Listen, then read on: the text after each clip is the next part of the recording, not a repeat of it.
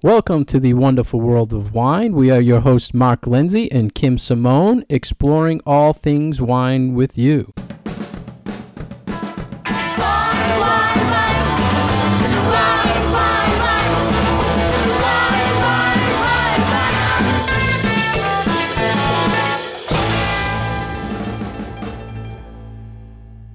Today, our first topic is recycling corks. And this was actually a Recork company that posted this article. Kim, do you recycle cork? I That's a kind no. of That's do. a no. I don't. I collect them, so I I've never really known what to do with them. So they're um, in a great big basket in my kitchen, and the basket just keeps growing and growing and growing. But people ask me for corks all the time. You know, whether they're doing projects or you know around the holiday time, people like to put little things together like trivets and stuff using wine corks. So they always know they can come to me and grab some wine corks. So um, I've never really looked into how to recycle them. I know a few times if I've been to places like Whole Foods or other stores, they might have a big bin that collects their, re, uh, you know, collects wine corks and are asking people to bring them back in and recycle them there. But I thought it was uh, interesting to look at what are the different options for for some recycling-minded people. So one of the things I, I see for a joke on the internet is uh, it's something that says I drink wine to collect the corks for projects, right, or for art projects. I, I drink wine for Pinterest. Yes. So you were talking about retailers recycling. One of the things as a retailer I've been doing for years is we hooked up with this company Recork and they have a saying, "We want your cork." And we have bins in the store and in our tasting room. So everything we have customers that bring them in by the bagfuls and we put them in and we put them in a big box and we ship them to this company and they recycle them for things like eyeglass frames or sandals or cork boards or flooring. So this article talked about different types of cork and what is recyclable and what is not recyclable. So Kim, did you notice anything or anything stand out with cork types that Um, you know, it's pretty. I think it's pretty simple and pretty self-explanatory. If it's a natural cork, then you can recycle it in this way. So when we talk about natural cork, it comes from the bark of a cork tree, which is pretty much grown in Spain and also in Portugal. So you you'll feel a natural cork, and it doesn't have to be just a single piece of cork. So there are different styles of cork in a wine bottle, but that might be made in slightly different way. So you can have one that is just a direct punch out from the bark of the tree, and that's just called a natural cork. And then you can also have a cork that's put together by crushing up pieces of other cork and then being put back together with, with a glue to kind of bind it all together. And that is called an agglomerate cork. And that's still considered a natural cork because it just uses pieces of other cork and just puts it all back together again. So those, both of those are recyclable. There's another type that's kind of a hybrid that has a core of, of a single cork and then has some of this reconstituted cork wrapped around it. That also can be recycled. And then if it's a cork that comes out of a bottle of either sparkling wine or some higher end craft beers will be bottled with a cork, those have to be a single piece of cork because otherwise they won't hold the bubbles in the way that they're supposed to. So all of those count as a, the type of cork that you can recycle in this way. What you need to be aware of are the ones that are made of plastic. Yeah, the plastic or synthetic corks. The first three you mentioned, champagne in particular, you can recycle those champagne corks. Do not bring in the metal cages. A lot of people just leave the cage Right. on. But the synthetic cork, which is 100% plastic, and I did research this with the local waste management recycling. You can recycle this at your curb, but you can't recycle it in the cork recycle center because it is plastic. So you can put that with your plastics. Um, and they also talked about screw cap uh, wines. Obviously, you cannot recycle that with the cork center. But one of the interesting things I always found when I first started this program, we were sending out tons of cork. And then people, like you said, they found out you have the corks. And I had one person in our wine club, uh, she collected a box of them and she made an actual wreath out of it for our wine room. So Aw. Crafts are very popular, but they are technically being recycled into a craft. So Right. and I feel that's it's perfectly fine. But do some research on what they're actually doing with the recycled cork. It's pretty amazing. Like the eyeglass frames thing is, you know, That's really cool. frames. It- is cool, and they make shoes, mm-hmm. obviously soles of shoes and stuff like that. So they are doing things with them, and it's a great program. You can go on the Recork site and find out sites that do have recycle centers, and just remember to, to save them, keep them keep them clean without metal, and they will be recycled. Anything else uh, you found from this? Uh, the only other thing that I have just heard recently about something that people are doing with their corks is using them as sort of compost or or mulch because it is just a natural wood product and it breaks down. And uh, there was one woman who I was speaking to last weekend who was saying that she has so many corks and what she does is she puts them around her hydrangeas and they change the acidity and the pH of the soil, so it really makes the colors on her hydrangea bushes uh, pop. You know that really bright blue because it changes the acidity level of the soil. So I thought that was something really cool to think about. Yeah, that's an interesting function. You always hear it as a, a craft project, but not as an Not a gardening thing. So project. that's very interesting.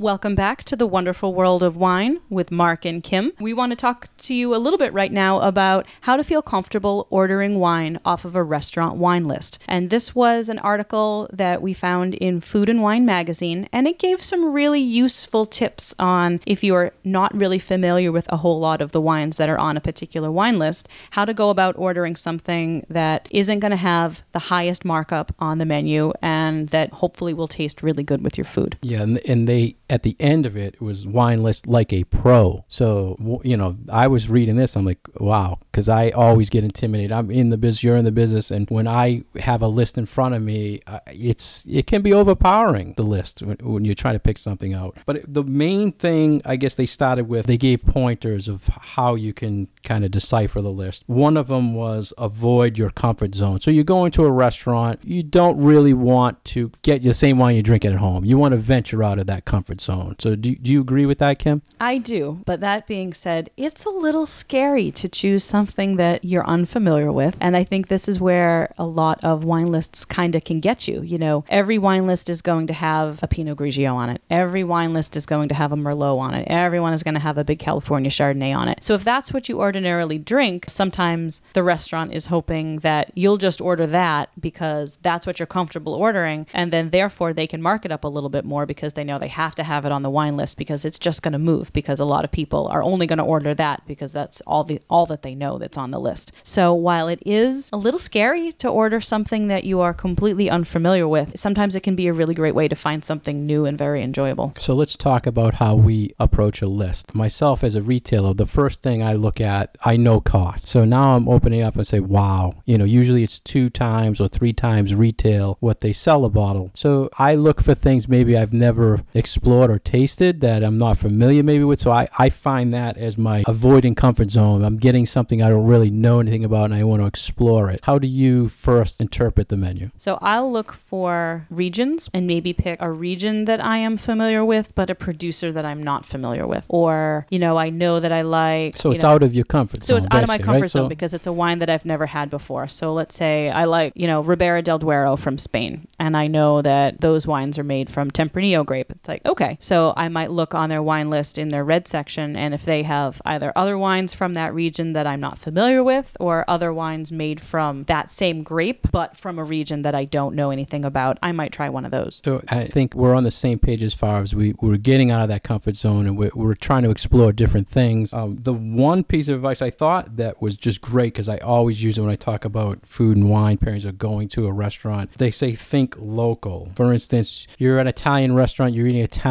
food, you probably want to explore an Italian wine. Mm-hmm. So do you give that advice for when you pair food or when you're at looking at the list? Absolutely. And especially if you're going to a restaurant that does specialize in a certain cuisine, definitely go for something that is from the region that the cuisine is from. So, if, say you're going to, I don't know, a Lebanese restaurant and they have a whole mess of Lebanese wines on the menu that you have no idea about, and then they have a California Pinot Noir don't buy the Pinot Noir. Get something that is from the local place that the food is from and and try it out with the food because those wines are meant to go with those foods.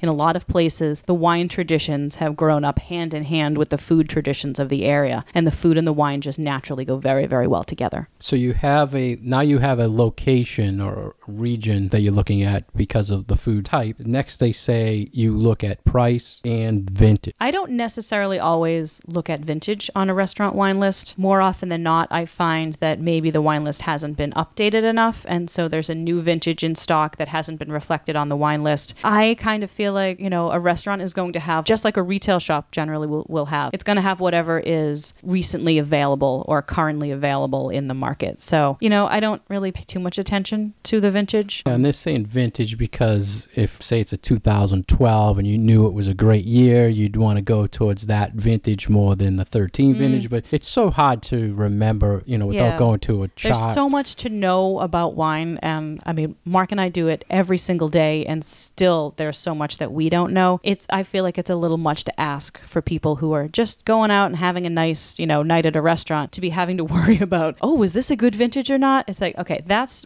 what the, the server, if they know about the wines, that's what the sommelier is there for. That's what the beverage manager is there for. Don't worry about keeping that stuff in your mind. And that was the next thing they recommend. If there is a sommelier, uh, take the advantage of that, asking them things of questions about the wine list or, or listening to their recommendations. They a lot of times it's uh, it's very rare to find restaurants with sommeliers. Mm-hmm.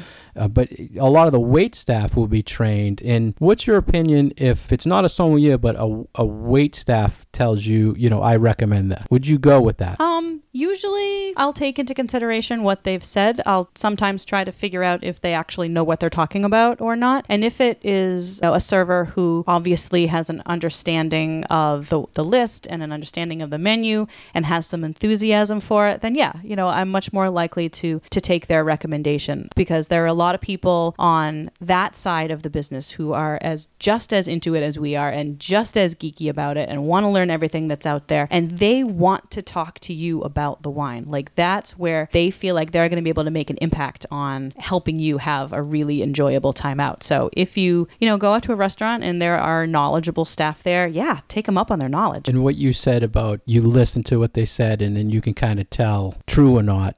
I think as an average consumer can go into a restaurant and they do recommend something, you just ask them, why do you recommend that? And what else on the list would you recommend? Because Yeah, that's smart. at times they do programs where they're telling them, hey, push this wine this week. Mm-hmm. And they don't really know anything about it other than they're going to get credit for pushing that wine that week. So always ask them more. Another question, you know, what else on the list is similar to that? And if they can't give you that information, then they really don't know the wine. so it's kind of like you're testing. Test them. Yeah, we'll test them. I mean, you're paying for, you know, the wine, so you want to enjoy and get your money's worth. I think that's a true way to, to find out. It, I didn't notice in this article, Kim, I, I don't know, did they go also, the first thing I look for, okay, I'm having steak, I'm looking for something heavy. Did they recommend first thinking about what you're eating, other than saying if you're, you know, the region? Not really. So- it, this was more about making the decision about the wine and not necessarily about pairing it with your meal. So, I mean, that's what we're there for. Right. Right. And so, that's that's usually my first thing too is I'll try to figure out what we want to eat before I start to figure out what we're going to drink. Yeah, and I mean, you can. They'll come to the table and ask you what you want to drink before you're even thinking of looking at the menu. So be careful. You know, you might want to hold off and say you want to look at the list. You want to decide on the food before you order the wine because it might not pair well with what you you change your mind a lot uh, when you're ordering. So uh, think about that. You know, pairings when you're looking at the list. Thing else you you saw from this? Um, the last little bit of advice, which I thought was good, was don't choose the cheapest thing that's on the menu. Usually, those wines will have a higher markup than something in a higher price point. So I tend to pick things kind of in a middle in a middle tier, and it depends on what your budget is too. I mean, if you are out for a nice splurge and you can spend 70 75 100 dollars on a bottle of wine, um, there's going to be I think more options, especially in better restaurants that have nice wine lists to choose things in that price point which are going to give you better value and better bang for your buck but generally if you are buying say $30 bottle of wine that bottle most likely has a higher markup than something that's on the list for $55 So don't be afraid to order from that wine list. You'll find some great values at times.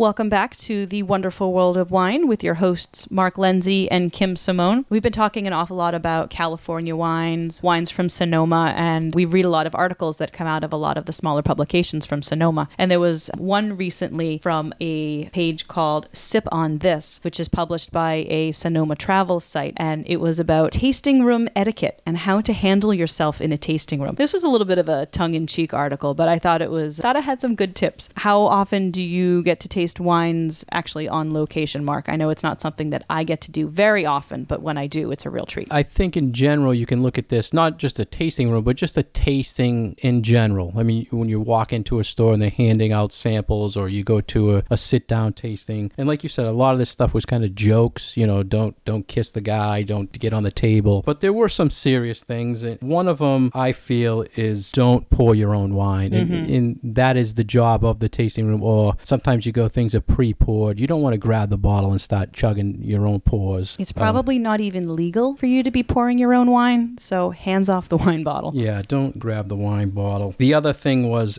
and I'd like your take on this because I know you're an animal lover. But, don't bring you know, your dog. Don't bring your, your pet. And and I see this. It's a huge trend right now where people are bringing their pets and tasting wine. And the geek, you don't want other things in the room that can throw off the flavors or the aromas of the wine. So what do you feel? I mean, is this a trend that it getting away from the geekiness, or what do you think on I, that? I, you know, I, for me, that this sort of seems to be common courtesy in that you're not wanting to introduce something that's going to be a big distraction. And if you have a dog with you, then I think that that's a distraction. They also said don't bring your kids. And I know that there are plenty of people who like to introduce their children to the idea of wine trips and seeing the culture of wine being made, not necessarily the kids tasting the wine, but just to be exposed to the idea of it. But this did say no dogs and no kids. So I think it's more the distraction factor, not only for you as you're tasting, but for the other folks that are around you as well. But uh, yeah, I, I don't really want um, kind of wet dog smell if I'm trying to taste wine because that's totally going to throw off my impressions. I agree with that, but it's it's trending popular, so I always have a hard time figuring out why. Maybe it's another one of those generational things. Yeah, could be. The other interesting thing was, and, and I totally agree with this, is don't be negative Mm-hmm. when you're tasting the wine. So let's say you're, you're in a tasting room or, or someone is in at the tasting that actually put that product in the bottle. And they're very proud of that wine. And then they give it to you to taste. And the first thing you say is, oh, I hate this or this is horrible. Just taste it and don't, I- if the, the etiquette alone, just you, these people put a lot into this. So you don't want to hurt their feelings be or insult polite. them it's not your style just kind of walk away from it uh, and i've seen that a lot and i've seen it the other way where if you say something where you try to be polite and say oh it's not my style and then they might come back rude and say something oh well, it's not made for you or something like that so you, you can go both ways so Pretty be funny. careful with that they didn't really mention ta- this is a tasting anytime you go into a, a room or, or an, an event you're tasting you're not there to and what i see these big events people just putting their hands out uh, you probably saw it at the at the wine riot people just put out their hand with their glass and they expect someone to pour it and they, they don't they just want it in the glass Right. It's your this is not a drinking, it's a tasting. So you're not expected to get a full size pour. At the most, we'll be pouring you an ounce of wine, which if you think about it, if I give you an ounce of wine, somebody else gives you an ounce of wine, and somebody else gives you an ounce of wine, you're going to get a lot of wine in your glass. So be expecting to only get just enough for one mouthful so that you can get the impression of what that wine tastes like and you can get a little bit of the aromas. But don't expect a full glass of wine and don't be a jerk about it if people give you a small pour. And don't be afraid to use the, the buckets that are there to spit. So you can still taste. We talk about this all the time. But a lot of times, I'm sure you see it too, Kim, you go to these events, there's a lot of people. It's intimidating to spit in front of someone or over somebody. So it can be difficult to, if you don't want to swallow it, it's difficult to kind of find that. And this article really didn't, I'm surprised because there was a lot of joking in it, but they didn't talk about spitting out the wine or tasting. Or about how to really prepare yourself for if you are going into a tasting. And the couple of rules that I almost always tell people is make sure that you're well hydrated and make sure that you have eaten something with protein. Protein is really good for absorbing the alcohol in your stomach and in your system. And you want to stay hydrated because that's going to help process the alcohol a little bit better and it's going to keep you from getting dehydrated and getting a dehydration headache. So be well fed and not just on bread. You you need something with fat, you need something with protein and uh, and keep drinking the water. Yeah, that's great advice. And also, always think about if you are going to drink at these tastings. Uh, there's Ubers. There's if you go to wine country, you can get and Yep. bus services. So take advantage of that, so you can really enjoy it, and not have to worry about the driving aspect of, of the tasting. Anything else, Kim? From it? Um, the only other one that I, I thought was really uh, kind of hit home for me was don't be a snob about it. You know, people like to pretend that they know a whole lot more than they do sometimes. And, you know, even I've fallen into this trap as well. You know, when I'm tasting with winemakers, you need to take a step back and realize this is what they do all the time. You know, this is their baby. So even if you do know a whole lot about wine, they probably know more about this particular wine than you do. So be open minded. Don't try to show off everything that you know about wine, but, you know, engage in a genuine conversation with the winemaker or the person who is pouring, and you'll probably learn something interesting. And that's exactly what we're doing when we talk wine with you today. We, we're uh, just telling you what we know. We definitely don't know everything about wine, but we're always learning, and we hope to pass that on to you.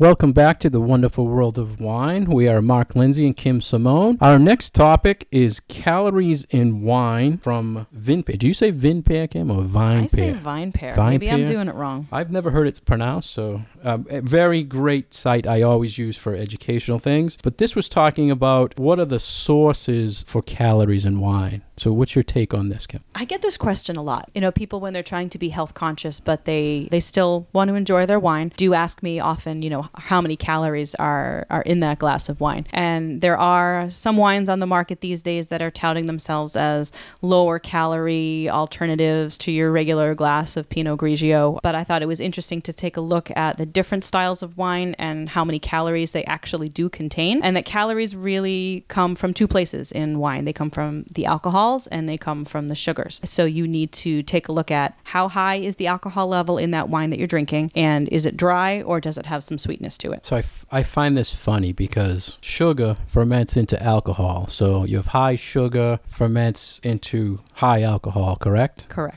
And then if you have, you don't ferment it all the way to hal- high alcohol, you have high sugar. So either way, you either have high sugar or you have high alcohol. Either way, you have calories. Right. So yeah. So you can't win either way with the way it's way it's uh, stressed here. And you mentioned the low alcohol trend. This is one of the tricks I feel in the wine world. They're saying this is a low calorie wine, but when you look at the label, it's eight percent alcohol, where it's usually twelve or thirteen percent. So yeah, Mhm. it's low low calorie because it's less alcohol. So the the issue with those I have is trying to find one that still tastes like the varietal should taste a- at that alcohol Right. point. Or that hasn't been stripped of its flavor or that hasn't been watered down. But, you know, a wine that tastes like it's supposed to, but still being able to make maybe a more healthy decision. What what really bothers me is that lower alcohol white wine is being advertised as low alcohol, 90 calories per glass. Well, a dry glass of say Pinot Grigio that maybe has 11% alcohol is only going to have about 95 calories anyway. So you're only saving 5 calories for and you're drinking something that maybe has less flavor, um, less complexity, a little bit less going on. So this article in its charts said that dry whites are going to be anywhere between 92 calories and 120 calories for a 5 ounce glass. I think that's that's pretty reasonable. You know, the talking about the low cal wines, again, they're marketing it to people who are physically active or, or fitness people, but they also kind of play games on that ounce. They might say a three ounce glass versus a five ounce traditional glass. Tricky. So yeah, there, there's ways that they kind of and that they play things with the residual sugar. So the sweetness, they'll say there is no sweetness to it, which isn't true because all wine has some level of sugar left in it. Um, so you have to be careful with that. But Kim, this is one thing for years I always research and read about it. There has to be a calculation, right? How to do it. And if you do like me and Google, you know, how can I calculate calories in wine? You see a million different versions. So I found two, and one of them calculated out to like the same wine with the same percentage. One of them calculated out to 90 calories. The other calculation came out to 112 calories. So big difference. So I don't know who to go by, the geek mathematician, of what to use for a simple. There has to be a simple formula. And most of them say the ounces times the percentage is a calorie. So I mean, it, it has to be something simple. Yeah, I don't know. I don't know that there is because there are so many different components that make up the wine. What was the alcohol level? Sure, but is it enough sugar that you can taste it? And how has the wine had its residual sugar actually measured? It's like you can't really. I don't know. I feel like we can't really tell without having a chemistry lab right Yeah. here with us. Yeah. So you know, what I tell people is just kind of the rule of thumb numbers. It's like, okay, so whites, as long as they're not something that's desserty or super sweet, are going to be anywhere from 90 to 120 calories. Reds from 105 to 125 calories. So that's what you're looking at for. so dry, dry for lowest dry, yeah. alcohol is the best way. Right. And they the highest one was port wine at 230 Right. calories, so